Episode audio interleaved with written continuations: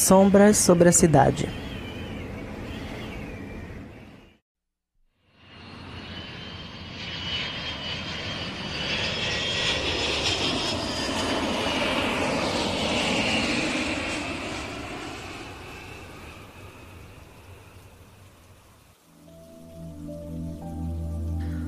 Estão conosco ainda as sombras dos viajantes que sorriram, abraçaram seus amigos e partiram para aquele mistério em que um dia também mergulharemos. Até daqui a alguns dias, as sombras das criaturas que foram ceifadas enquanto estavam cheias de planos e vivacidade escurecerão os nossos pensamentos.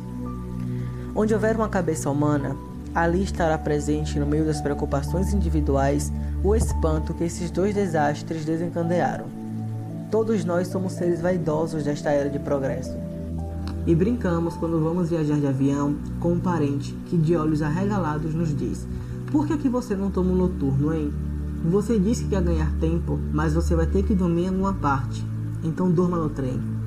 E amanhã faça o negócio que tiver de fazer quando sair da estação. Quando nos dizem essas coisas, costumamos caçoar. Mas você é medroso mesmo, hein? Eu não tenho medo nenhum de andar de avião. Faço isso há muitos anos.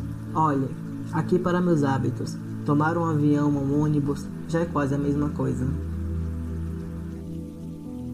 O pior é que a morte leva quem tem medo e quem não tem. Nenhuma bravura, nenhuma naturalidade tem poder sobre ela, é claro. E quando chegar o terrível momento em que, num aeroplano, todos, dependendo da pouca coisa que naquele instante pode significar a projeção além do limite da vida humana, como a nuvem que podia ter passado, tocada pelo vento, mas não passou, a árvore cujos galhos poderiam ser menos altos, mas que se espalmava no alto do morro como a mão diabólica posta a atingir o avião que se perdia na cegueira do nevoeiro branco.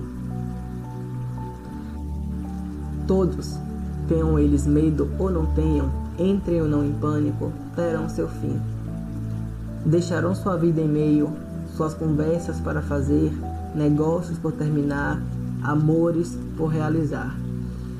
Não terá adiantado guardar a calma, porque de repente tudo acabou. Estive hoje vendo no jornal uma fotografia que exprimia como nenhuma a insegurança da vida de qualquer um. No meio dos destroços do avião, aberto, chamuscado de negro, estava um diário de uma menina que viera passar as suas férias no Rio. Penso nessa pequena mãozinha a quem os pais seguravam ainda para atravessar as ruas.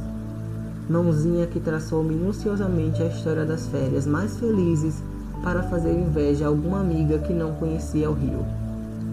Recordo a aeromoça que, por sinal, foi conhecida de uma jovem amiguinha ela vira chegar de Buenos Aires contando os episódios da alfândega, rosada de emoção.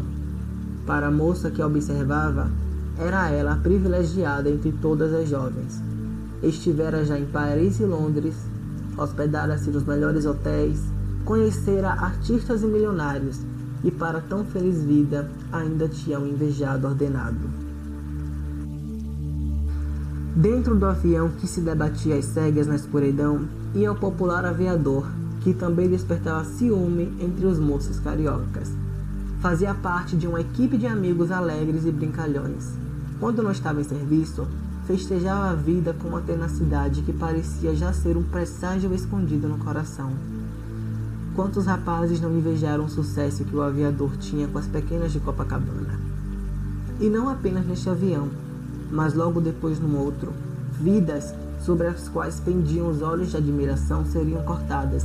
Entre elas, Salgado Filho, ainda moço, cheio de energia, um homem que fora duas vezes ministro de Estado, uma criatura justamente que acreditava como ninguém na aviação civil, da qual foram um dos maiores incentivadores, aquele cujo nome viera como candidato a governador do Rio Grande aquela existência feliz em seu lar e amplamente prestigiada no cenário público, teria também o seu termo no desastre tremendo. Principalmente duas ideias nos vêm, trazidas pelo noticiário dessas duas catástrofes.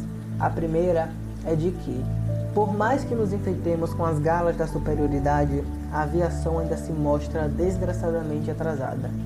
desde que o destino dos aviões ainda está irremediavelmente ligado à condição do tempo, com suas nebulosidades e tempestades. Do tempo, senhor ainda de nossas vidas quando entramos no avião. A segunda é uma velha consideração sobre os felizes, sobre os que nos deslumbram com seus prestígios e suas aventuras. A menina cujo diário era pequeno para conter as suas descobertas e alegrias. A aeromoça, anjo radiante, beleza e mocidade, reinando pelos ares entre passageiros, em paisagens de neve ou por céus azuis e calmos. A pequena que dançava ontem no Estoril, mas hoje estava tomando sorvete com suas amigas em Copacabana. E o aviador, que para certas moças tinha muito herói de romance, bonito, despreocupado e vivendo gostosamente a sua vida. Por último, o homem que era candidato ao governo de seu estado.